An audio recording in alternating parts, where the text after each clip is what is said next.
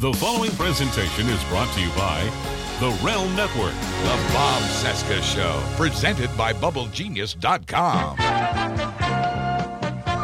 From our nation's capital, it is Thursday, January 24, 2019, and this is the Bob Cesca Show, presented by BubbleGenius.com. Hi, my name is Bob. What's up? Hello, Bob. Hi, coming up on today's show, the great T-Rex, David Ferguson, is here today from Patreon.com slash The T-Rex Report. We're going to dive into the big question of the day. At what point does the shutdown become an impeachment worthy abuse of power? We got to dig into that because it's an important, important question. When is he going to be held accountable for keeping the government open for this eyesore in the desert that's never going to happen? Plus, Michael Cohen has been subpoenaed by the Senate Intelligence Committee. Trump caved to Nancy Pelosi on the State of the Union. And apparently, Deutsche Bank is cooperating with Mueller on Jared Kushner's suspicious activity. My favorite story of the day. And, uh, of course, the best way to support the Bob Cesca Show is to subscribe to our bonus content on our Patreon page. That's patreon.com slash join slash Bob Cesca Show. Or just click the all caps Patreon link under the logo at bobcesca.com, right? You can sign up for a dollar a month, five dollars a month, ten dollars a month, or fifteen dollars a month, and depending on your subscription amount, we'll give you hours and hours of weekly bonus content, including our post-mortem show recorded after the credits roll on our Tuesday and Thursday shows, along with our Friday after party and the 90-minute ultimate edition of this show without commercials. We're also posting all kinds of free content on our Patreon page, including our Wednesday interview show with people like Malcolm Nance, Tony Atamanuik, Jillian Barbary, Steven Weber, and the Frangela Duo. Go to patreon.com slash join slash Bob Cesca Show and do your part to support this completely independent podcast. And now let the cartoons begin. Broadcasting from Resistance headquarters, relentlessly fighting back against the clown dictator and his regime of deplorables. Never give up, never surrender. This is the Bob Cesca Show, presented by BubbleGenius.com. Okay, sir, you're a Lebowski, I'm a Lebowski. That's terrific. But I am very busy, as I imagine you are. What can I do for you, sir? Uh, well, sir, it's uh, this rug I have. It really tied the room together. Uh, You told Brandt on the phone, he told me. Where do I fit in? well, uh, they were they were looking for you, these two guys. Uh, you know, I'll they, say it again. You told Brandt on the phone, he told me.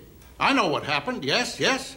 oh, so you know that they were trying to piss on your rug? Did I urinate on your rug?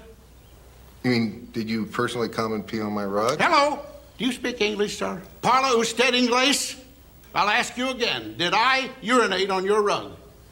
No, like I said, woo or peed on my rug. I just want to understand this, sir. Every time a rug is micturated upon in this fair city, I have to compensate the person. Come on, man. I'm not trying to scam anybody here. Uh, Are you employed, Mr. Lebowski? well, wait, wait, let me let me explain something to you. Um, I am not Mr. Lebowski. You're Mr. Lebowski. I'm the dude. So that's what you call me, you know? Uh, that or uh, his dudeness or uh, duder or, uh, you know, El Duderino if you're not into the whole brevity thing. Bob Cesca. Hello, Cesca. You're looking radiantly maternal. The Bob Cesca Show. It is the uh, Trump crisis day 735, 649 days until the 2020 presidential election.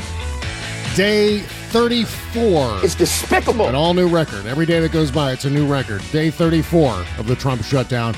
Yeah, Jeff Bridges announced a new Lebowski project featuring the dude. It's coming next month. He uh, just tweeted about it, tweeted out a video. Nice to see. You know, it's like he didn't skip a beat. Looks exactly like he did in the movie, still to this day. So uh, I have no idea what it is. I have no idea where it's going to be shown. I. T Rex, uh, I would ask T Rex, do you have any information on this? But first, oh. Let's do that. You know anything about this uh, Lebowski project? I do not. This is the first I've heard of it. Okay, because It's funny because I just posted a Lebowski uh, GIF in a comment thread last night at someone that, well, that's just like your opinion, man. yes, every GIF is a Lebowski GIF. I, I think, uh, like the entire movie, you could string together the entire film just by using GIFs. It I is- just I remember when the the big thing that the like the right wing talking point against the liberal or progressive like blogs and everybody was they were calling us nihilists. Oh, yeah, we didn't right, believe in. Jesus or whatever. It's just Exactly. like, "Bitch, I'm a nihilist. We don't believe in anything. right, right. Well, not believing in Come for your Johnson. not believing in Jesus, right? That's atheist, and that's nihilist is someone who just doesn't care to watch the world burn. It's almost like you know what Gen X is loaded with nihilists. This is like that that great SNL sketch from the other night where uh, Kenan Thompson was saying, "I'm Gen X. I just sit on the sidelines and watch the world burn." and I was like, "Exactly. That's exactly right. That's exactly what Gen X is doing. That's what we're all doing." Because uh, we're too good for You know, everything. there's some company that makes stickers and T-shirts and things called Life is Good. Uh-huh. But they made like you know people have those marathon and half marathon stickers that say 13.1, 26.2 that put them on the back of their cars, and they made one that says 0.0. and, and it, it looks says life is good in little letters under that, but it looks like to me it says 0.0. I'm good. Yeah, isn't zero point I'm zero? good here. Yeah, you that's know- the Gen X thing. That is us, man. Like, oh no, I'm fine here. You Yeah, go ahead. Yeah, Uh, you know what? Like, Anth- I um, think Anthony Bourdain, Anthony Bourdain's production company was called, I think, 0.0 Productions. Okay, here's the question of the day for you, uh, T Rex. sixty-four thousand dollar question. Yeah, this may be the thing we just continuously come back to. The question of the day is at what point does the shutdown become an impeachment worthy abuse of power? Now, I keep seeing these things going on, whether I think it's it the, like a month ago. It's. I mean, let, let, let's look at the whole scope of things. I mean, obviously there's the shutdown, but he's also been talking about how he's got, uh, or at least implying that he's got dirt on all of these people, including Michael Cohen, where he's implying that there's something going on with Michael Cohen's father-in-law, et cetera, et cetera. We're talking about. We hear from Hannity saying that uh, Donald Trump has quote unquote five buckets of dirt on various officials. Uh, obviously, there's something going on with Lindsey Graham that we're not sure about. Uh, that he's being coerced in some way, uh, probably by Donald Trump. So, and then you know, obviously, the shutdown is the big you know portion of this question you know in terms of uh, at, at what point are we really going to start talking not just in terms of witness tampering but in terms of abuse of power where donald trump is using the presidency sabotage. yeah exactly well that's yeah that's the other thing he's using the office It's of the presidency shit down. That's what I've been calling it in my like I write about it. I do the free writing every morning. Like I do a little exercise. Like I write in my journal, and I've been calling it the shit down. it's a shit down right and I feel like you know Putin like has the United States and the United Kingdom right where he wants us completely at loggerheads and Oh, an yeah. impasse where our governments are not functioning. Brexit is like a stone in the gullet of the UK. Like Mm-hmm. they can't pass it, they can't implement it, but they can't do away with it, and they're just at a complete chaotic standstill. right As are we at this juncture. yeah the brexit thing and the shutdown they're sort of like uh, Shit down. par- shit down. They're parallel versions of each other. Uh, that's perfect. By the way, that's going to be the name of the show. Thank you very much. See, it's so Oh, rare. you know, you, you know, it's going to be a good show when right out of the gate we've got the name of the show lined up already. So thank you, thank you for that. Uh, yeah. So I mean, You can't see it. with, with the shit down, this is obviously Donald Trump just out taking a walk. It's not about uh, the wall because the wall is absolute fiction. I mean, we really have to examine. I wrote a whole piece on the Daily Banter about this uh, yesterday. It's published the, this morning. I've been talking about this for a long time now, which is that an agent of the Kremlin has shut down the government of the United States. That right there is the equation that we need to continuously bear in mind. That this guy may have, and it was in fact Rachel Maddow last night who hit the nail on the head to say, is this deliberate? Is this shutdown a deliberate maneuver in the name of appeasing, you know, his paymaster in Moscow? That's the big question. And so, at what point does the shutdown become an impeachable offense? Because I don't see this thing ending anytime soon. I see this thing going on well into the spring. And, you know, there is a positive sign in that Donald Trump caved to Nancy Pelosi on the State of the Union. But but that doesn't mean that he's going to cave on the shutdown because he needs this. He needs this wall. He needs his base. He needs to appease Vladimir Putin. There's no reason whatsoever for Trump to back off. Don't you think? Well, I think you underestimate his need for attention. Yeah. And I, the State of the Union is like a narcissist's dream. Mm-hmm. He is literally like looking down physically on every single elected official of a high office of a national, you know, the whole Congress, the whole House, I mean, the whole Senate, the entire Supreme Court. Yeah. It's like he is, gets to hold court in front of all the cameras and everything. And you remember he got like big kudos last year when he did the State of the Union. There, there were people who were saying that he'd finally be grown into the office, which, boy, were they wrong. but I think that Pelosi was just it was a genius move. Yeah. Uh, to be like, you can't have your big shiny toy until people are back to work. Bill Kristol tweeted today, and I hate to say that I hope Bill Kristol's right about something. I, you know, as soon as I retweeted it, amazing like I how got a things have sharp changed, stabbing isn't it? pain in my eye. Like Exactly. like I just, but he said, you know, uh, everything's gonna like the votes are gonna fail on Friday. But Yeah. Friday night, McConnell's gonna get on the phone with him and be like, "We have to end this. We're gonna call it a victory. Open the government on Monday, and you can have your speech on Tuesday." Interesting.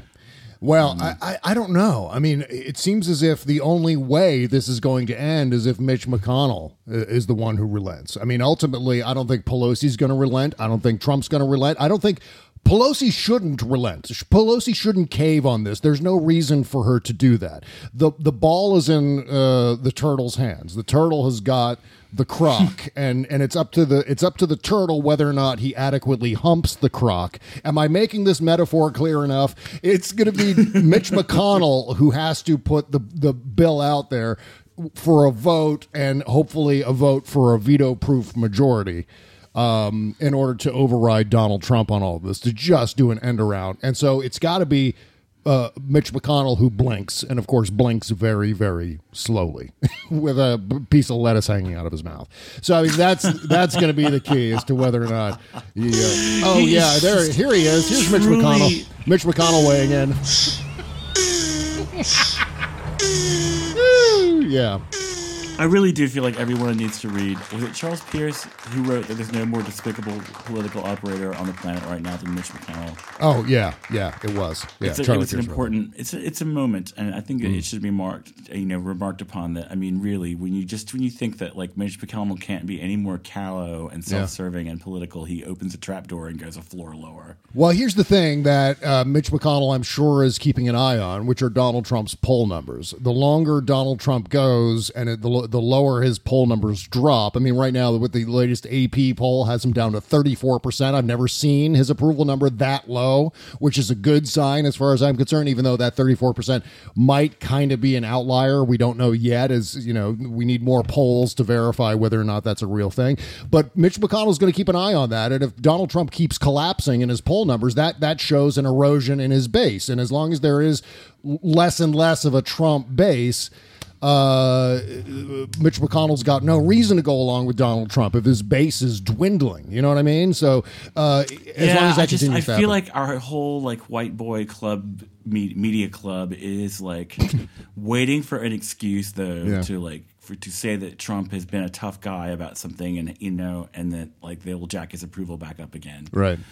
I just you know I'm I can't I can't be cynical enough about it because I've watched you know we keep thinking like you know we've got him Yeah, and we- it's just like it just it's it's like um, Hunter S Thompson's description of Nixon as a disemboweled hyena that's still Yeah. running around. It's because it's too stupid to know that it's actually dead. Yeah, but I mean, he doesn't. He doesn't care. He doesn't care. As long as and, and you know what? Here's my prediction. At some point, if this is allowed to go on and on and on, Trump's going to make the case. And in fact, some of his uh, his administration officials have already made this case. There was a Daily Caller op-ed written by an anonymous Trump official who said, "Who cares if we lose all of these federal employees? Better, better news for the country if these employees all are, are laid off. I think that's uh, shrinking the government, and that's the terrifying scenario here. At what point does Donald Trump go to his red hats at a rally and go? Everything seems to be working fine without the government open. Who needs the government open? Do you need the government open? And of course they go, no, no, and they all agree with Donald Trump. And then Donald Trump feels empowered. He's like, okay, well, the the folks here don't want government to reopen. The folks here don't care if government's entirely crippled by all these eight hundred thousand federal employees not working. So why not just lay them all But some off and move planes are going to slam into each other at some point. Well, yeah, and of course, blame the Democrats. It's Nancy Pelosi's fault. That's that's going to be the reaction to that too. And so, whether or not that actually holds water, that's another question. But of course, what they're going to do if there is a colossal disaster along those lines, a terrorist attack, a hijacking, some sort of thing that uh, DHS, for example, could have prevented but was unable to because of the shutdown. That's all going to get blamed on Nancy Pelosi uh, and the Democrats and the radicalized Democrats, as Donald Trump is calling them. So, I mean, I, I don't, I don't see that as a as necessarily a, a way out either.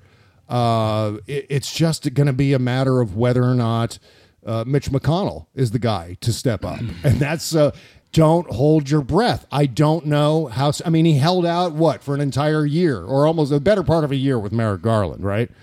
Uh, six or eight months, something like that. I mean, really, I mean, nearly 800,000 people, nearly a million people in this country. It's a huge chunk of the. Well, Yeah, that's a giant chunk of people. Eight hundred thousand people out of work, and I uh, just can't imagine the stress that parents who are federal workers are under right now, trying to feed their kids. Mm-hmm. I just, the, I mean, I've been under, you know, I've been all hand at this. I'm, I'm a musician. I graduated from college and joined a band. Yeah. and uh, I know what it's like to live on, you know, peanut butter surprise for a few days in a row, and uh, you know, you just make do. But like, not for months, and not when you have kids to feed who are growing and who like, this is. I mean, you you know, kids are little like biological factories. They're you, you Yeah. have to keep throwing in fuel Yep. because like if you don't, they get sick and it hinders their development and their you know mental acuity can be compromised and Well, I mean, you're you're one of many people I know, and, and this could be a little bit recession related. I think it's more Facebook related than anything else. I mean, you're one of many people I know who are professional political writers who just cannot find work in that field. And I know And did you see of, they just laid a, sh- a whole bunch of people off? They laid off the entire opinion department at Huffington Post. Oh, They yeah. laid off fifteen percent of the workforce at BuzzFeed. Yep.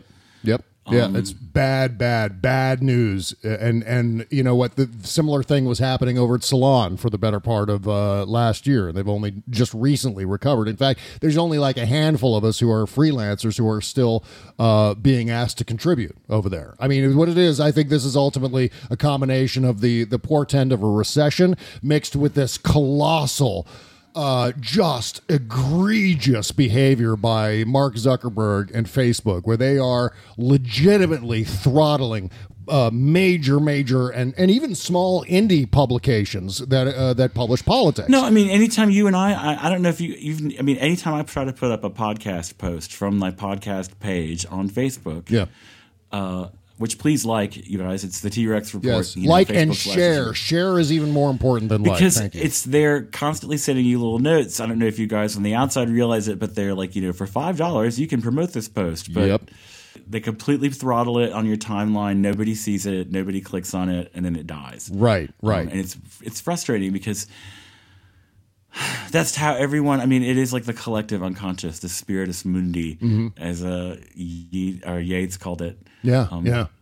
Well, I mean, in you- college. We used to jokingly call Yates Yeats, like you know, as and it's sometimes it happens anyway now, and I just feel like such a moron when I do that. Well, yeah, I remember back in 2013. Um, that's when things started to go completely haywire with Facebook and throttling political traffic. In which you know you would just post something, you know, just a random article. I remember I posted a thing about some photo of these NRA radicals gathering in a parking lot or something like that. Posted on Facebook, thousands of shares on Facebook, hundreds of thousands of views on the Daily Banter for that particular article, and that was one of many, many articles. Like you could post something and on Facebook, and it would just go bananas. I mean, just a ton of uh, of traffic and retweets and so on uh, across all social media, but led by Facebook. And uh, not anymore because now what they want you to do, as you were saying, they want you to pay for your uh, reach. And if you don't pay, they throttle it on up. And the scariest goddamn thing about it is is most of Facebook now, as far as the monitoring of what you're posting, is happening through artificial intelligence. How about that for a scary thought? Some sort of crazy ass, uh, emotionless program deciding whether or not your professional life lives or dies. Uh, at least on Facebook, and which now is connected to most of the outside world too. So if you're if Facebook cuts you off, like they did with Kimberly Johnson and so many others, with Facebook cuts you off, you're pretty much screwed because then your reach goes down to nothing. I mean, she finally, Kimberly finally just started up a new Facebook page. She was she was cut off by Facebook and deleted by Facebook with uh, five thousand the max. On what grounds? the maximum number of Facebook friends plus 20, 30,000 followers on her Facebook profile. They killed it. They killed it, deleted it, and would not even respond to her uh, questions about it. Issued one press release uh, back in October after the fact saying, "Oh, this is how we're interpreting this rule, this term of service that we have." And and so basically what they were saying is because she was posting articles across several pages, they labeled her a political spammer. And so that was that was the grounds of eliminating her Facebook presence. And so she just started up a new one. And of course, 300 Facebook friends at this point. I mean, it's just going to be imagine starting from scratch again on social media as a professional writer, as a professional publisher. And I'm really off on a tangent here, but this is going on. I mean, obviously. But it's like smoking. It's like, what are you going to do? Quit? yeah, exactly right. I mean, I managed to quit myself after I had my heart attack last year, but um, Yeah. it's like I remember, you know, when I was still addicted to it, like in the smoking area at work with people, you'd be like, you know, people, we'd be complaining every time the price went up Mm-hmm. another quarter. Yeah. well, I mean, I, I didn't even want to get into this, but the fact of the matter is, is that uh, I just had a conversation with Ben Cohen from the Daily Banter yesterday, uh, where there's going to be a big scale back of the Daily Banter too because of Facebook, where I'm going to get cut back to uh, one article per week. And my salary from the Daily Banter is being cut by two thirds. So, I mean, this is what's going on across all of these publications. And you would think, well, with Trump and everything. the economy is roaring. Yeah, right. Uh, you know, the weird thing is, is that with Trump, uh, we should have tons of traffic given the level and degree of the disaster, the Trump crisis that is ongoing. Um, but of course, with Facebook and social media throttling uh, any sort of promotion for these articles, any sort of promotion for these publications, uh, there's no traffic going to any of it. And so, if you do see something that you like, if you see a publication that you like, or a post by uh, T Rex or me or Kimberly Johnson or any number of uh, independent publishers, Please like and share. like and share, like and share. And while you're at it, go to patreon.com slash join slash Bob Cesca Show or patreon.com slash join slash start me up or patreon.com slash join slash the T Rex report and support your independent podcasters and writers because. Damn it, things are. I mean, I tweeted this earlier, and, and I, I swear to God, I didn't mean to get off on a tangent about Facebook and the decimation of, uh, of political publications. Liberal, conservative, doesn't matter. Uh, b- but yet here we are. And so uh, it's just, it's bad, bad news. And I'm smelling, I, I tweeted this earlier, I'm smelling a recession coming on. And it's ah, God, I'm there's nobody on earth less prepared for a recession right now than te- me. terrifies the shit out of me because, like, uh, like I've said, Everything it- is like red and flashing already. You can only, I mean, oh my God. I'm, I'm, I'm, actually, I'm actually from here. I'm actually advising you through your crisis because I was through a similar crisis in the last recession where I just got steamrolled by that whole thing. I mean, every possible thing that can go wrong during a recession happened to me, except for suicide. I didn't obviously didn't commit suicide, but every other thing that can happen to a guy during a recession absolutely happened to me. Everything from short sales to repossessions to uh, foreclosures to a divorce, for God's sake. So, Oh, Bob, yay, I'm so sorry. yay for me, right? Get a big round of applause for my uh, previous recession experience. And thank you to yet you rebounded. You bounced back. Yeah, by the way, thank you to Barack Obama, too, for the longest uh, ongoing recovery in history. This is the longest period of time we've had between recessions, and most of that time was presided over the even keeled, no drama Obama administration. Shocker how that works, and how now that we got this crazy person, this goddamn unapologetic maniac in the White House, everything's going to shit. Fancy that. He's like openly committing felonies from the Oval Office. Yeah. just in the out in the open committing felony witness intimidation. Right. Back, back to the and back to the recession too, T Rex. I mean, here are a series of things going on as a consequence of all of this. State Department canceled a conference on border security because of the ongoing government shutdown over, you know, border security. Conference was supposed to take place next month, but it's been postponed due to uncertainty associated with the continuing partial U.S. federal government shutdown, according to a letter sent to at least 55 U.S. embassies and missions across the globe. Holy fucking shit. Meanwhile, hundreds of IRS employees were told to skip work during the shutdown due to financial hardship.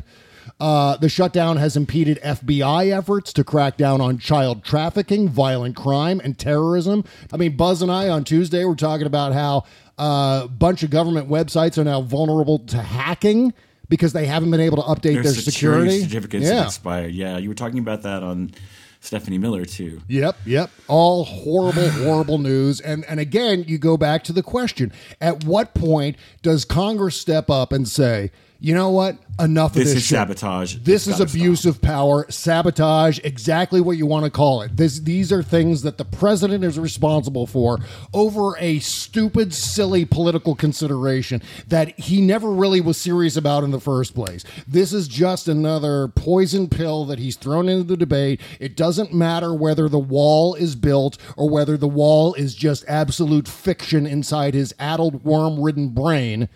This is the case where the entire federal government is shut down by an agent of the Kremlin, and something needs to happen at some point soon. Where you know C- Congress steps up and goes, "All right, article of impeachment. You know, if you're not going to close, you're not going to open up the Well, goddamn agent of the Kremlin government. or not, like, like, Yeah. just like, like, take all that aside, right? You know, and you get to the just as an individual acting to harm the Mhm. country. It's at some point there has to be some jurisdiction, right? Someone has to pull the reins. Mm-hmm. That's the problem, though, is of course everything has to be done through Congress, and Congress is half in the hands of the Republicans. That's right. Uh, in terms of the Senate, and Pelosi is doing everything she can as a co-equal branch of a multi-cameral government. Yeah. Um, Well, it's just I think she's proving to a lot of people, including Donald Trump, that she's not going to be, uh, you know, collapsing on her fainting couch every time Trump tweets something. Did you see yesterday? He was like, uh, Nancy Pelosi, who I call Nancy. As if I- know. a- like, oh, the man that Chris Cillizza calls like the Michael Jordan of nicknames, or as I call her, Nancy. I'm like, we all call Or her that. Actually, I call Or her we- Nancy. Jesus Christ. What what's going on? Because you know he's really probably only got about 16 firing neurons in there. I know. You know, It's- it's, it's like really a car bad. running on two cylinders, and it's just. It, you know, it lurches along. His mind goes from like weird mnemonic device to weird mnemonic, and he just like, it's It was like one of those really- times. It was like that time he said, uh, "This is the wettest hurricane we've ever seen from the standpoint of water." I mean, these words come tumbling out of his mouth. He has no idea what any of them mean, and so he just says them. You know, like Don Jr. I've been trolling Don Jr. on Twitter left or right, like just trying to work in every mention of federal prison I can. Uh, you know, in response to whatever he whatever he's tweeting. You know, just try to work in federal prison in there somehow. And like yesterday, he was like, you know what? Let's start calling John Kerry uh, Iran John, which is the worst nickname since Nancy. What? you know what I mean? Like the worst foul nickname to come up with. Iran like seagulls. John. Iran. Like Iran, the country. Oh, Iran. Uh, I guess Iran John. maybe he's saying Oh. Iran John. I guess maybe in that. But most respect. people say Iran Yes. in this country. Right. So, yeah. I it's like, are you British now, Don Jr.? Right. and my- Wrong. And my response Wrong, to uh, John. my response to Don Jr. was, "You suck at nicknames, Gerald Bird Jr." Nailed him. Nailed him. Right? Didn't I? Wasn't that? Didn't, I guess I don't know if that qualifies. The as thing is, you know, Rachel Maddow had this thing the other night where she was playing an excerpt of a Bush speech, a George Bush speech about bird flu, talking about the contingency plan that federal Oh, yeah. courts are falling back on now that they're out of money. And she played that stretch of Bush talking, and she's like, it was awkward, and you know, blah blah blah. And I'm like, oh god, but it sounds so organized compared to the verbiage that comes out of our. And I never ever in a million years thought I would say that. And by no means am I like trying to like mitigate the crimes of the Bush administration, but I, know. thought he was a bad talker, but in hindsight, he sounds like a freaking Nobel laureate. Yeah, he really this guy who's He just really does. word salad. Yeah, yeah. People have talked though about how Trump's repetitiveness in his like blocky use of words and concepts is is to his followers they find it kind of hypnotic and soothing, and it makes them even more convinced. Yeah. Well, by the way, here's just- a by the way, here's a little bit of a Bush's speech. There's an old saying in Tennessee, I know it's in Texas, probably in Tennessee, that says, Fool me once, shame on. Shame on you.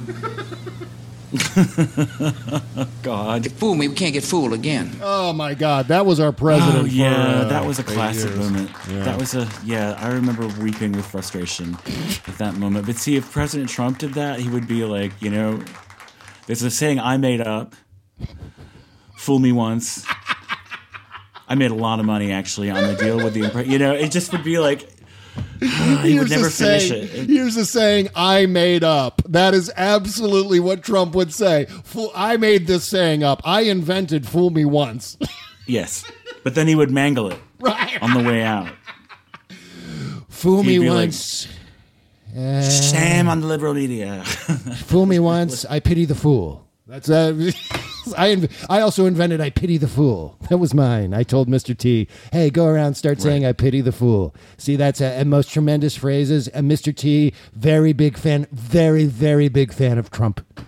Yeah, okay, Mr. President, sure. And that's the horrifying part, calling him Mr. President. But uh, I mean, once again, here we are with the pre- this crazy person shut down the entire federal government of the United States. Day, whatever it is, 34. Holy God. Okay. Has anyone done a wellness check on that model who had the video of Deripaska? Because Oh. like when I last thing I heard, her lips and head were swelling up because she Yeah. had possibly been poisoned. Which the Russians they love that shit.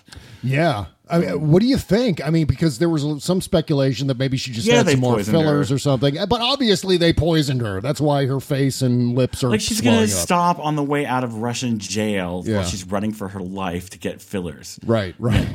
exactly.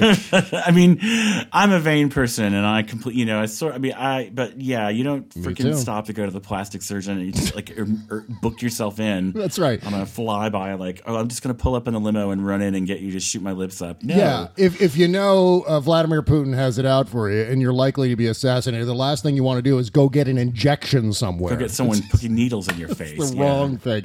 All right, you know what, uh, T Rex? Let's talk about Chris Lavoie's Banded Masculine Candles. Uh, banded masculine candles, all natural soy wax candles in steel containers with masculine scents like leather, blood orange, and hunting lodge. This is basically for your demographic, T Rex. So I hope you're paying attention. Each one is, uh, My demographic. yes, your demographic. Sixty foot theropods. That's exactly right. Do you know how hard it is to light those candles with my tiny arms? You need one of those really long lighters. Uh, Exactly. Each each uh, banded masculine candle is poured by hand, and no lavender. He hates that crap. Leather smells like broken in baseball glove or maybe a harness. Blood Orange uh, sends a deep, complex citrus scent into the air. Hunting Lodge is a sweet mix of blue spruce and whiskey. Humidor smells like unsmoked pipe tobacco, earthy with hints of cherry and cognac. Campfire brings the scent of a crackling campsite blaze indoors. Freshly cut grass brings the clean smell of a freshly mown uh, lawn indoors without the allergies. Is mown even a word? I don't know. M O W N? Yeah, I, I just made Of course, it it's a word like new mown hay. Okay. I'm sure I had to sing some art song in college that had those words in it. Mojito is a fresh mix of mint and lime with just a hint of rum. Absinthe is a heady mix of star anise and black currant. Some say it smells like rich aftershave. Chris is using his mighty pectorals Mm. to create some of the best smelling candles I've ever whiffed. so when you I sh- want to get the grass one. yeah, my oh my god, the grass one is so That's your favorite, right? Goddamn amazing, yeah. And you're never going to find these candles in stores. You're only going to get them through our link at bobcesca.com, the banded masculine link just beneath the logo on my site bobcesca.com, and we get a small commission from every candle you purchase. And while you're clicking and shopping, make sure to use our Amazon link also beneath the logo at bobcesca.com. Using our link will take you to the front page of Amazon where you can shop as normal. But because you used our link, we receive a small commission on some of your purchases. It's as simple as that. Thank you for supporting our Amazon link, and thank you supporting for supporting Chris Lavoie's banded masculine candles. Go do it right now. Buy lots of candles. The Bob Cesca Show.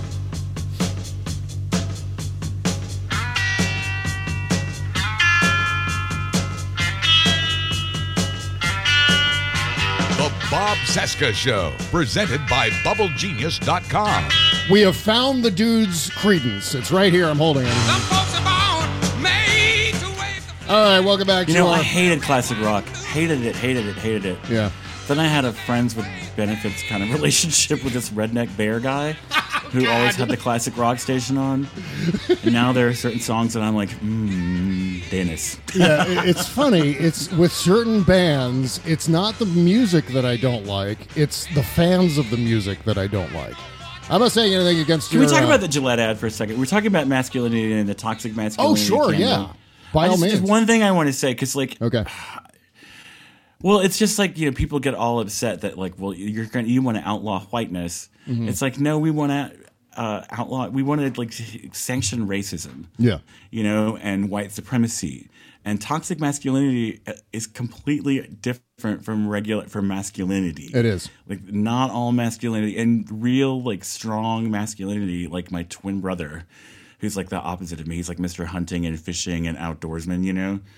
Um, Does your does your like- twin are, is, are you guys identical twins or fraternal twins?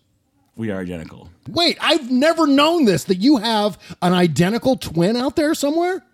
Yeah. Why was I- was in the? He's the drummer in the band that like won, like one. Actually, you know, remember I said like there's one guy out there who goes, he's going like T Rex's brothers in five eight. Oh my god! Oh like my that guy contacted me by the way. So no, wait, no, wait a minute. Are, do, you, do you really have a twin brother? Do you I honestly have have? an a- identical twin. I was born Oh five minutes God. before him. Wow. Uh, we were born two months premature and spent the first three months of our lives in a plastic box. My mind is officially blown. This is uh, new information to me. It was like you know what? Just every bit as like uh, big uh, personality.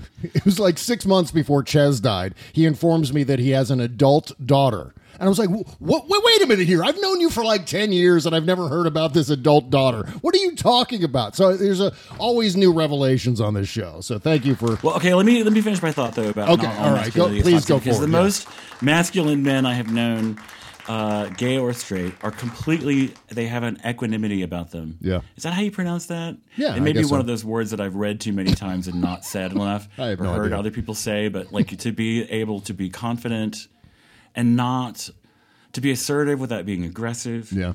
to be kind, to be like gentle without it like affecting like how you feel your, about yourself as a man. Like and Mm-hmm. people like remember I was talking to somebody. I think it might have been Jody about the man bun, and she was like hoping to get that rise out of me. Like some people would just be like, "Oh, I hate that," but I'm just like, no. Like if a guy wants to feel pretty and put his hair up, that is fine with me. Sure. Like the first guy I ever knew who ever did that was this guy like way back in the early 90s who was like a martial arts expert that came to the coffee shop I worked in. Mm-hmm. And that guy was no sissy.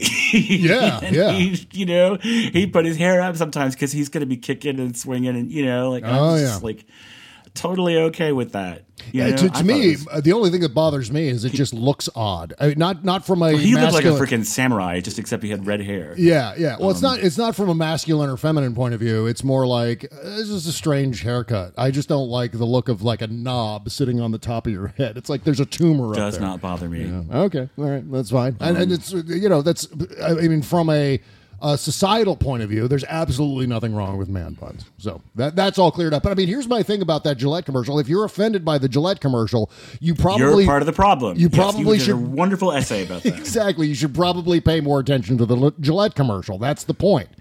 Uh, I think you need to get that essay out from behind the paywall because I wanted to share it with my readers and stuff, and I can read it, but Yeah. not everybody can. Well, Uh, talk to the sometimes banter. sometimes things might leak. sometimes people read a piece in the banter members area. Sometimes that piece gets copied and pasted into some other format that other people can read. Shocking when that happens. Hmm. Shocking. But uh, maybe would put that in the comments on your page. No, they wouldn't do that. But anyway, I thought it was a really good essay. And Oh, yeah, thank you. it's like uh, you know, you throw a pack into a you throw a rock into a pack of dogs, and the one that yelps is the one you hit. Yep, exactly right. It's like if you're if you have a problem with the Gillette commercial, then it's calling you out. I guess, but be offended by That's the thing about those kids from the Catholic school. You know, anybody who's ever been bullied, whether for racist reasons, sexist reasons, anti-LGBTQ reasons, you you know the look in that kid's eye. Yeah. And that kid is basically saying, "You don't exist Yep. to me." Like in the social hierarchy, I'm so high over you that I can just stand here in your physical space and smirk at you. Exactly. Yeah, I mean, uh, obviously, by and large, a lot of kids are assholes. There's no doubt about that. Teenage boys tend to act like assholes. That's just what they do to a certain You know, extent. over on Fox News, they're saying that like they're, they, the the talking point is that the whole story has been quote unquote completely debunked. Yeah, Which is like no, by releasing no, longer. no. that's what they believe. Oh, Though. I They know, Really but- think that by releasing longer footage and showing us more of the kids being assholes, that like that somehow is a like it's um exculpatory. Yeah. Uh, That's the I don't know dumbest goddamn thing. To pull that word up. well, no, that's I mean that's a perfect word to use because that's what they're doing, and I'm I'm loving the uh, the sanctimony from Trumpers and all the bullshit uh, rending of garments that is going on with uh, you know Don, whether it's How Don Jr. or those kids' lives? And it's like, well, maybe you know we should separate them from their parents. Yeah, or or how about how about taking a look at yourself, Trumpers? I mean, for the last ten years, all they've done in the conservative entertainment complex is to target child after child after child. I mean, remember this kid Mar- named Marcellus Owens turned up at the uh, Oh, the Sun- one that was standing next to Barack Obama Yes! when he signed the Affordable Care Act, and Yeah. all he had to do was stand there. He stood there and, and he- freaking took a beat on him. Yep, yep. Rush Limbaugh, Glenn Beck, Michelle Malkin. They were doxing this kid, harassing this kid. I mean, there was Graeme Frost who showed up just saying, "Hey, look, don't take away my health care, Congress," because at that time there was they were looking at S chip being uh, uh, just And they went and looked in his family's windows. yeah, yeah. And Malkin went They and looked in his him. family's windows and saw their concrete Mhm. countertops that the dad had built, I think, out of like cinder blocks or something, and said Yeah. they've got granite counters. Granite what are they doing begging for health care? It's just such assholes. Dare they? I mean, I mean- it's just the, the level of intrusion. There's so many, so Yeah, many examples of this where they're just going after kids who just don't deserve it. These kids, these Covington uh, uh, high school kids, uh, regardless of what precipitated the confrontation, the fact is they were still dancing around doing racist mockery uh, of Yes. the of bottom like, line rain dances. Whatever and- provoked them, Yeah. they responded with racist mockery. Exactly. And The tomahawk I don't chop and-. And they're talking about like these that you know reactionary group, the Black Israelites were in the area, and it's like I don't consider like oh there were black people nearby, they couldn't control themselves to be a mitigating circumstance either. Yeah, yeah. Like Yeah, and just and then they hired a P, big PR firm. But the thing is, like, uh, I think someone told me, and this may need verification, that President Trump's like White House counsel is a graduate of that prep school. Oh yeah, no. Um, wh- I- oh, I thought you were talking about the PR firm. Well, the PR firm is run in part by Scott Jennings, this guy who used to work in the uh, Bush administration, and who's also a CNN, like a conservative CNN analyst. And by the way, seeing uh, uh, the one kid on uh, with Savannah Guthrie. Uh, that kid was obviously reciting PR lines that he had memorized. I Um, didn't watch it. I couldn't. I, the bile was too intense. I Yeah. was just thinking about all of the black kids that have been harassed by the cops or Yeah. murdered. Like I'm thinking about Trayvon Martin. Oh yeah, Trayvon mm-hmm. Martin. I mean, after the kid was dead, was doxxed and endlessly harassed. His family was harassed by these people, these goddamn ghouls in the conservative entertainment complex. That's what they do. And so this goddamn piety that they're feigning right now when it comes to the Covington kids, Jesus Christ, spare us, will you? Spare us your goddamn sanctimony. You Oh, Dana bastards. Loesch was Dana out there Loesch, calling yeah. people monsters last night because they Right. had to close the school for a day because of mm. death threats and. And like, now they're oh God, going- You know, I'm like, what's one less day that priests have a chance to fondle those kids? Yeah, and You know, did, did you hear? Tr- but Tr- Dana Loesch, I mean, she needs to stay under her rock right now. I, I was on Twitter like, honey, do they pay you in rubles? or yeah, it's like, I think you need to be like watching your Bettina, honey. But to see, of Like- course, uh, Trump has invited the Covington kids to the White House for hamburgers. Did you notice that? The- at Really? least he's gonna do. Is he gonna do another like silver platter Big Mac thing? He's gonna well, he's gonna do a whole thing where you were treated so unfairly, so unfair, such lies from the fake news and the failing New York Times. And there, wa- I think the Maybe one that'll kid, be the day that Legionnaire's disease gets loose in the White House. and they're they're suing Maggie Haberman, the kids. For, for yeah, they're suing Maggie Haberman for saying that they did something that they they claim they didn't do. Of course, the lawsuit's going to get thrown out because of you know the First Amendment. But you know this is what they're doing. They're they've gone full Trump. Those MAGA hats that they were wearing, they weren't kidding around with that shit. They are absolutely one hundred percent part of that uh, red hat cult that Donald Trump is cultivating. Uh, Alyssa Milano nailed it, and people are yeah. yelling at her for calling it the new white hood, but she's totally right. oh, it absolutely is. Yeah, if you can put that hat on after Hurricane Maria, after pussy grabbing, after shithole countries, after Charlottesville, after, I mean, I don't have to do the whole list, do I? if you can No. put that hat on, Yeah. and it hasn't, you know, if the racism, if the ambient racism hasn't driven you away, you are racist. I mean, L- Lindsey Graham is calling it like the most. Oh no, I think he was talking about Nancy Pelosi canceling the State of the Union. He says the most embarrassing political move that he's ever witnessed, right? And, and as opposed He to needs to shut the fuck up. Yeah, I'm I know. sorry. I mean, this is- I'm totally ready to clock him in the face at this point. Lindsey Graham, you sleazy, closeted motherfucker. I just, like, Ah, yeah. You're gonna make me pull out my Lindsay impression, aren't you? I think so. I think that's absolutely necessary. David H. Herod, I told you not to make potato salad this year. I'm making potato salad. now I'm gonna have to go tell Florence she's got to redo the table setting. Strength. Oh my God! Yeah, uh, is this guy compromised? Oh hell yes, he's compromised. I don't give a shit. Jesus Christ! But I mean, you know, this is Lindsey Graham. is- Comrade, you just, I'll do whatever you say, as long as you don't put out. he is surrounded by a White House that, you know, was responsible for Helsinki, responsible for many fine people among the ranks of Nazis and white supremacists. And the canceling of the State of the Union because of the shutdown is the most obnoxious thing he's ever witnessed. Are you fucking kidding me? I don't give a shit. Uh, you know, I saw like I really like I liked Brian Stelter from CNN because I mm-hmm. felt like he was at one point being a really good media watcher, but like he was retweeting somebody's thing about how like this was a big tit for tat and Nancy Pelosi was being tacky, and I just mm. wanted to be like, who's going to pay the Secret Service? Yeah, right. Yeah, exactly. You want those people to show up like on duty. God, you know, and it just makes me so sad for those people because they're doing everything they're supposed to do. Yeah. They're going to work, they're doing they're obeying the rules, and they're having to like make these terrible decisions. Like, I mean, like I said, I'm a musician. I'm used to starving. I'm used to being like, you know, going to a temp job and having to go without breakfast so I can put gas in the car and work all day on an empty stomach. You know, that's just like life when you're poor. Exactly. But for people who like have really done the time at their agencies and put in years of service to have to be going to food banks, it just it's disgusting. Yeah, well, It's- what's- what- I really do believe it is an act of sabotage of the U.S. government. Yeah. it is an intentional cri- manufactured crisis that they probably, if anyone will let them, will use this as an excuse to privatize certain things and do away with certain other government programs altogether. Exactly. And yeah, it's an impeachable offense, but he's Yep. been guilty of so many impeachable offenses so far that he's committing just right out in the open. Mm-hmm. Yeah. That I just, it's like somebody call the grown-ups, please. Exactly. You know, again, I've been saying for a long time now, is this deliberate? Rachel Maddow said it last night. Is this deliberate? An agent of the Kremlin shut down the American government. Jesus fucking Christ. This is a serious, serious debacle we've gotten ourselves into, and there is no end in sight. What is the the I economy? love that he like tried to storm his way back in. You Yeah. know, she was like, "We're not going to have this because we can't pay the Secret Service to keep everybody safe. Yeah, so but I- we'll have it. We, we will reschedule it after the government opens." And he was like, "I'm coming in. We're I'm going to do it anyway." anyway. Yeah, and yeah. she was like.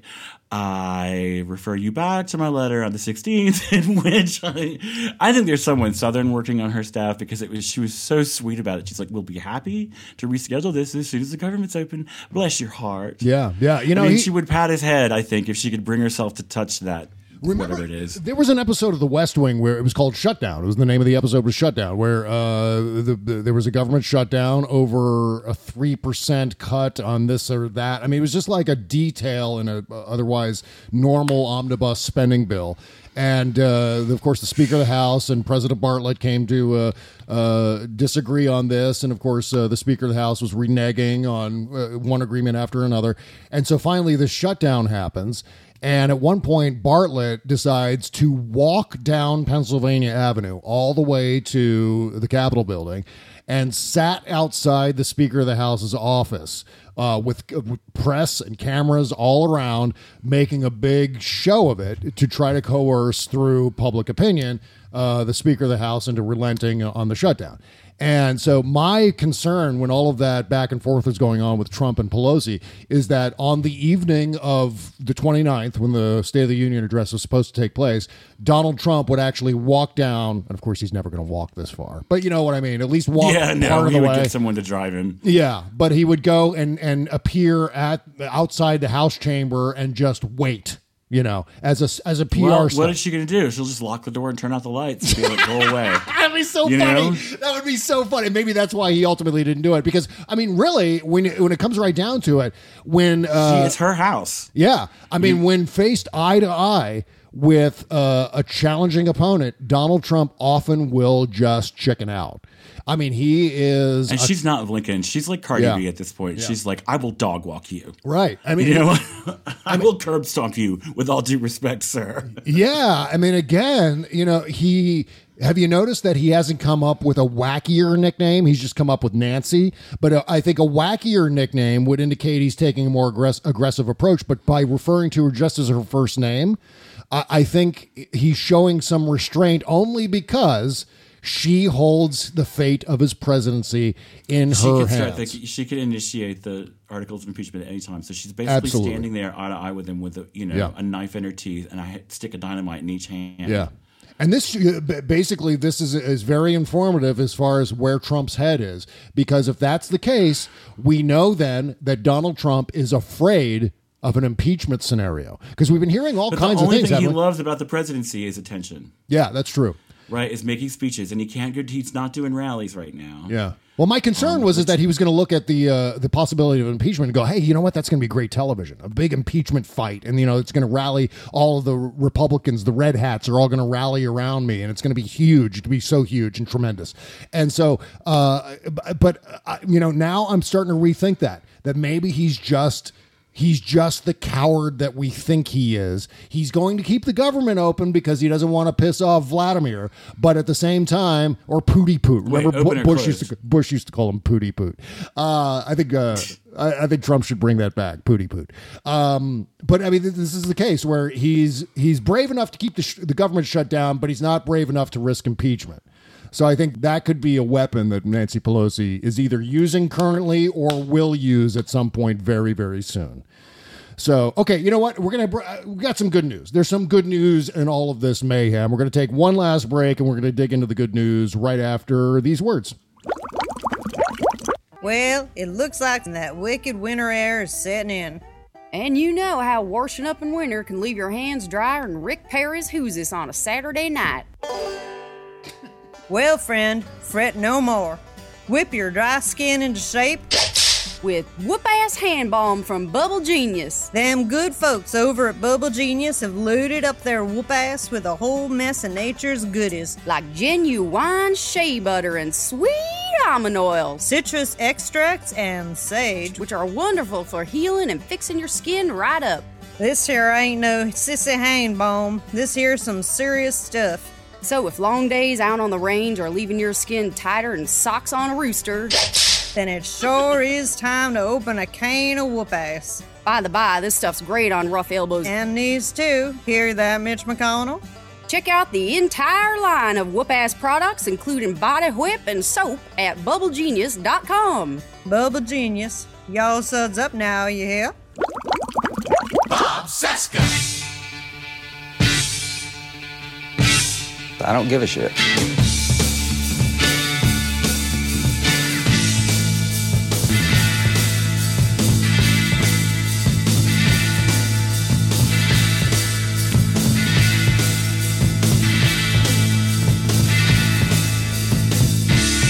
This is the Bob Cesca Show, presented by BubbleGenius.com. Yeah, some more classic rock for T Rex. I know how you love it so much. I don't give a shit. All right, we've got some actual good news here to talk about. It's not all disaster, it's not all tragedy. All right, we're going to leave you hanging with just a bunch of bad news here, especially on T Rex Day. Um, okay, so first of all, uh, building a wall because mushroom is small. That's my contribution to the uh, the poetry that we're all engaged in on Twitter right now. building a wall because mushroom is small. Thank you very much. Um, plus, Biff is uh, now clocking in at the lowest approval numbers yet. As I said at the top of the show, the AP has Trump at 34% approval. It's down eight points in a month because, of course, all of the winning. Um, meanwhile, don't get happy because all the front-runner Democratic candidates will all defeat, according to PPP, will all defeat Trump by you know at least six or seven points, and that's just for starters. Oh, that's yeah, nice to hear. yeah, this is nice. Uh, let's see here. What's the uh, exact rundown of this? Uh, Biden over Trump, fifty-three to forty-one. Sanders over Trump, fifty-one to forty-one. Uh, Kamala Harris, forty-eight uh, to Trump's forty-one. Uh, O'Rourke, 47, Trump 41. Warren, 48, Trump 42. Booker, 47, Trump 42. Gillibrand, 47, Trump 42. So those are some pretty strong margins there, especially since most of the Democrats aren't as well known as Trump. Uh, plus 54% blame Trump and the GOP for the shutdown, while only 35% blame the Democrats. 70% of Americans don't think the border wall is worth a government shutdown and think the shutdown is having a negative impact on the country. 65% of Republicans think Trump should refuse to sign a budget unless it includes funding for the wall. Of course, uh, Republicans always making things worse for Trump, just like everyone, including Trump, always makes things worse for Trump. While 69% of Democrats think uh, party leaders should continue to refuse Trump's demands to uh, to, to fund the wall. And I, I know I said I said 69%. Isn't that funny? it's true though. It's- I don't give a shit. Meanwhile, 56% of voters support uh, the single payer health insurance plan. This is interesting. Medicare for all. 42% oppose it. But that, of course, is the way things always are with healthcare. As soon as you start talking about it, people run away from it like uh, crazy people. you know, enough people now have watched enough other people have to go bankrupt or Yeah. have gone bankrupt themselves or just have been, you know, people with health insurance when things happen to them. Mhm. But it's like, you know, I lost my job and then lost my health coverage. And it- it's just like that seems so completely counterintuitive now that to get like routine maintenance, to go back to my cardiologist and just get checked to make sure I'm not making another clot. Yeah. I have to Jesus Christ. Spend out of pocket. Yeah. Yeah. You're coming up on the one year anniversary of that, right? And one year anniversary is this Yes. weekend of your heart attack. It's been a rough year. Yeah. It's been, I mean, just like, because, you know, I had that, like this ongoing drug resistant infection thing that was happening, and then I hurt my back, and just Mhm. like Yeah. Yeah. 2018 just like bit it. Right. So, like, I know everyone else is expecting 2019 to just completely suck. Uh, because it's like, well, I never want to say it couldn't be worse than last year, because, I mean, it could always be worse. And Oh, yeah. Here to tell you that it, you know, like, so I don't know. Well, I don't know where things are going with this shutdown, but it could be much worse than last year. I mean, there's that absolute I think potential. you know, like I said, I hate to agree with Bill Kristol about anything, but I really do think that the shiny bauble that the Trump that Trump is going to grab at is the State of the Union speech, and if they tell him that he can have it like he would normally Yeah. have it on Tuesday night, if he would just reopen the government, I think that he'll just cave. Oh, and try yeah. to find some way to spin it as a victory. You know, I, I wanted to mention. I just uh, I just remembered that on the uh, uh, healthcare topic. Uh, in fact, I think seven million people have lost their healthcare so far in the first two years of Trump's presidency. Where actually the number of uninsured is going back up again. Uh, Well, the for- premiums are so high. Yeah. I can't afford any of the Affordable Care Act policies. Oh, you guys don't have a uh, you guys don't have the exchange down there, do you, in Georgia? We have the exchange, we don't have Medicare for all, but Oh. the premiums on the exchange even were like mm. five hundred dollars a month. The cheapest one I could find was four hundred and eighty six. Oh, okay, yeah, that's about what I'm paying a month. I'm pa- yeah, I, I'm See, I don't have a definitely job. I Yeah. can't pay that. Yeah, I know it's worse. I mean, do you, you don't have Cobra or anything like that, or Cobra was eight hundred dollars a month. Oh my God! Really? Jesus Christ! Yeah, I guess it was affordable uh, ten years ago because Barack Obama, uh, as a uh, consequence of the recession, Barack Obama Cobra cut. has always been Yeah. expensive, which is so stupid Right. to tether healthcare to whether or not you have a job. Right, I It's like if you don't have a job, you don't get. But and so many people have jobs that don't have healthcare Mhm. now because everyone I know is working either extended part time to where they're working 36, 38 hours a week, just shy of the threshold for benefits, or they're contract workers. Yeah, yeah. You know, I have friends that are like working inside of a Home Depot that don't actually work for Home Depot. The contractor is working for Glidden or Oh whatever paint company, and they don't, and they you know, and they, like I said, thirty eight hours, thirty six hours. Mm. Uh, they never get any benefits. They never get any time off. They, you know, it's just. That's the that's the new climate now. You just but everyone's of like, you know, the economy is roaring. Yeah, my old band, the band before Compromat that I was in, actually no, there was a band before the band. I was in but I I went through, you know, you it's like relationships. You you spend some months together and you're like, okay, this isn't working. And then I mm-hmm. went to the next thing and that was good, but I wasn't doing any writing. And then I went to my band. But yeah. There was a band that I was in with everybody was in that kind of situation. One guy drives a UPS truck, wears a UPS uniform, does not work for UPS, works for a, a staffing agency. Interesting. That doesn't give him any benefits. Yeah. You know, I mean, everybody in the band had that kind of job.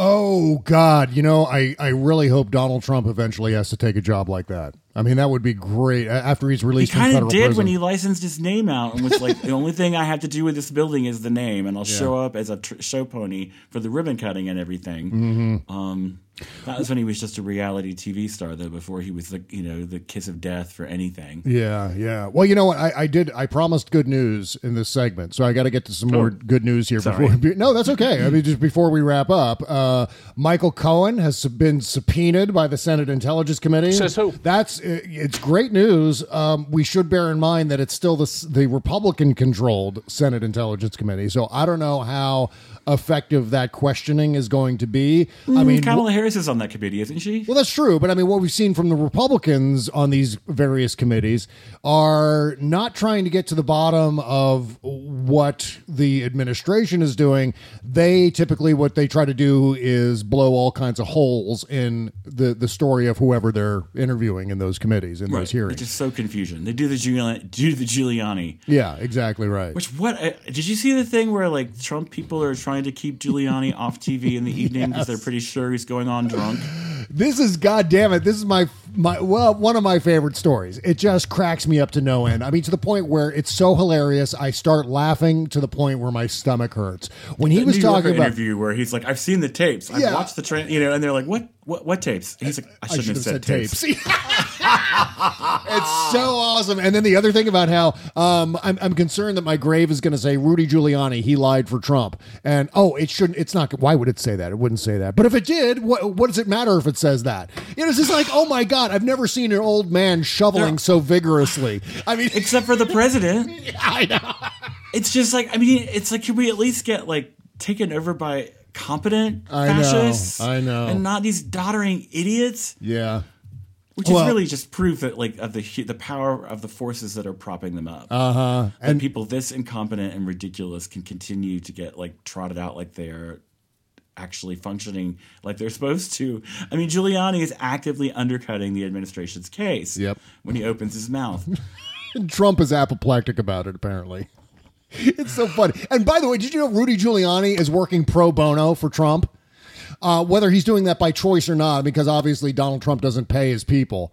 But uh, so it could be that he's just not getting paid. But uh, he may be doing this voluntarily, which is just no, so he's fucking weird. again. It's a camera time. Oh, they love camera time. Yeah. Same with Newt Gingrich. Right. And but so why But should Trump? I mean, you get what you're paid for. By the way, I mean Trump ought to expect that Rudy Giuliani, you know, working for free is going to be a, a goddamn train wreck on television, whether he's with a friendly interviewer or an opposition interviewer. It doesn't matter. He's absolutely screwing Donald Trump with his pants on. It's so goddamn funny. Um, oh, speaking of, it's in, also in- kind of terrifying at the same time. Like these are the people in charge. Oh yeah, These are yeah. the people that people in charge trust to deliver their message. We're so fucked right now. I know. This is And oh, look at this. And Deutsche Bank is cooperating with Mueller over Kushner's suspicious transactions with Deutsche Bank. This is fucking great. I mean, just when Can we we like, start a death pool? I think Jared Kushner's going to OD on pills before oh, all this is over. really? Yeah, there's people like Paris Hilton that kind of coast through and they somehow like stay afloat. Yeah. And they never, you know, but the people around them end up overdosing and dying and their family fortunes go up in flames. You know, I feel like Kushner is the poser here. Yeah. Like the Trumps are like rats on a sinking ship. They like know how to get out. You know, when like when the water gets above your knees, follow the rats, right?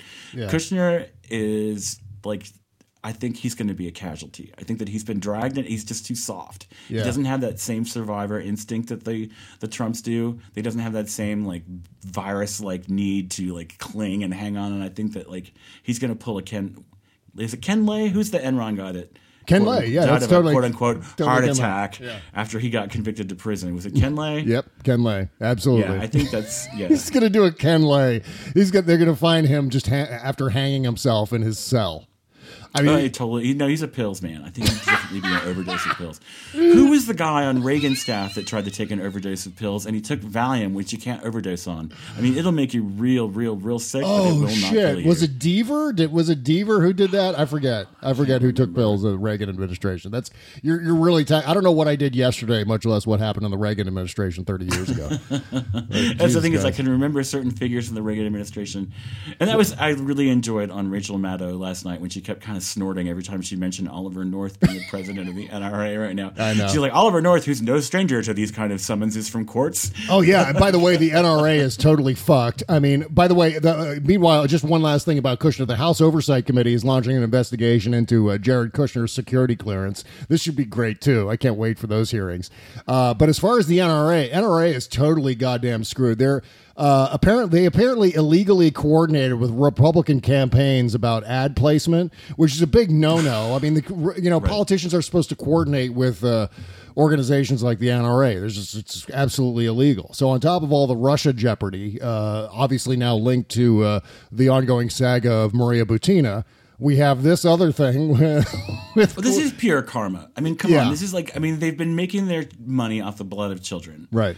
And making our country markedly less safe and distributing enough firepower to turn us into Iraq in a Mhm. moment's notice. Yeah. So this is karma blowing back on them. It, they, everything that they think about is going to crumble, to quote the color purple, because they've been so evil for so long. that I think that, and they're like I said, they're they're not like the the Trump people and the Russia people who are like professional evil. They're just like opportunist evil, and I think they're about to be crushed. Oh my God, that's Um, you know what? Talk about good news. That is great fucking news. I mean, the NRA getting snowed over by its own incompetence and malfeasance. I just fucking love that story. And I, you know, I'm just again, looking forward to discuss, to public publication of documents and Yeah. emails and stuff that talk about the intricacies of the relationship between them and the Russians. you know, a friend of mine who's you know very much to like the left flank of the Mm. party is like he doesn't want to. He's like he feels like the Russia thing is overblown. Oh, um, and then it ends up with a lot of like Bernie punching and like leftward punching. Oh, God damn it. God damn it! I know, but like, um, these are the uh, you know. I want to ask, well, then why was Paul Manafort working for free? Yeah. Why was a man who's been spent the last decade and a half working on behalf of Russian interests It's in also Ukraine obvious, yeah. and in Russia itself, like just suddenly showing up and offering to be the manager of the Trump campaign for free? right. Oh, you know what else I love too? Speaking of guys who work for free, we are just talking about uh, Rudy Giuliani. It's despicable. Yeah, it is despicable. America! it's despicable. Uh, Giuliani just the other day claimed there were no plans ever made for the Trump Tower Moscow project, despite right. There's, like, blueprints, And then letter of BuzzFeed is like, yeah, BuzzFeed. Sorry for this cliche, but BuzzFeed goes, "Oh, hold my beer. We've got these documents." so fucking. Okay, sir, you're oh, oh, I don't know why I just uh, accidentally hit something, hit a button. Is that the Money Man? Uh, That was no, that was the uh, the Big Lebowski Open that I just did. I don't know why I accidentally tapped that with my giant fingers, but yeah, I mean, Rudy Giuliani is fucking around, saying, "Oh, of course, no plans. There were no plans, no plans for Trump Tower." I don't know what you're talking about. And then BuzzFeed goes, "Well, here are the plans," and they've got you know they've got diagrams of all the buildings. I mean, this could be the the tallest fucking building. and- yeah. I mean, it's going to be the tallest building I think on that continent. I mean, if you and also including Europe, I think it would have been the tallest building in Europe See, and and Asia. that's the thing that lets me know it was a scam, especially designed Yeah. to hook Trump. like they never had any intention Yeah. of building any of that, but they were like, they're going to dangle this thing, and they're telling him it's going to be the tallest building in all of Europe. And Yeah. it's just he, his little mushroom dick just couldn't take it. Like, I mean, Yeah. the tallest building. I mean, you know, it's just like, ugh. Yeah. so much like they so just like sewed him up like a, you know, I know. Christmas turkey. Just, I know it's wonderful. It's just uh, you know these are the things that keep me going. I don't know about you, but seeing these stories coming down, I was just like, all right, that's it. That's what it's all about. That's the stuff right there. I mean, uh, by September 2015, an architect had completed plans for a hundred-story uh, tower. And when Trump signed and finalized the letter of intent on October 28, 2015, the tower would have uh, approximately 250 first class luxury residential condominiums, approximately 15 floors, and contain not fewer than 150 hotel rooms. Trump team also considered an option to open the spa by Ivanka Trump, as well as giving $50 million, a $50 million penthouse to Putin at the very top of this tower. Trump's lawyer characterized this by saying the proposal was in the earliest stage and later adding there were no drafts, nothing in the file. And of course, there are loads of files, emails, texts, plans, diagrams, architectural schematics, for God's sake. this was a real thing, and I think this is at the heart of the quid pro quo of everything that's going on with Trump. Uh, in addition to the possibility of P tapes or whatever else you want to call it, but I mean, I think the possibility of further loans and uh, business opportunities in Moscow, that's the kind of shit that Trump has been pursuing for years, and now it's biting him in his fat fucking diapered ass. Thank God, huh? All right. Lots more to talk about. We got the postmortem show coming up next on our Patreon page, patreon.com slash Bob Cesca Show. Please support your independent podcasters and your independent publishers. Now more than ever when Yeah. Facebook is totally dicking us. Come subscribe to my podcast. Yeah. Patreon.com slash T H E T R E X R E P O R T, The T Rex Report. The T-Rex And Report. Please come listen to my most recent episode with author Brittany Danielle.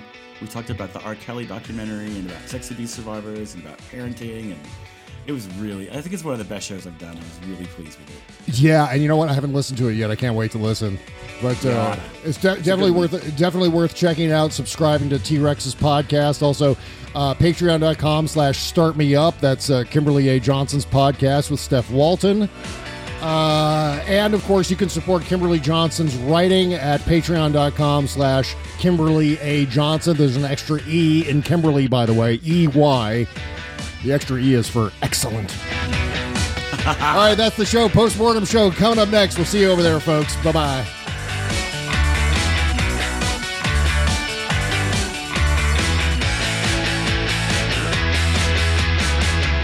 I don't give a shit.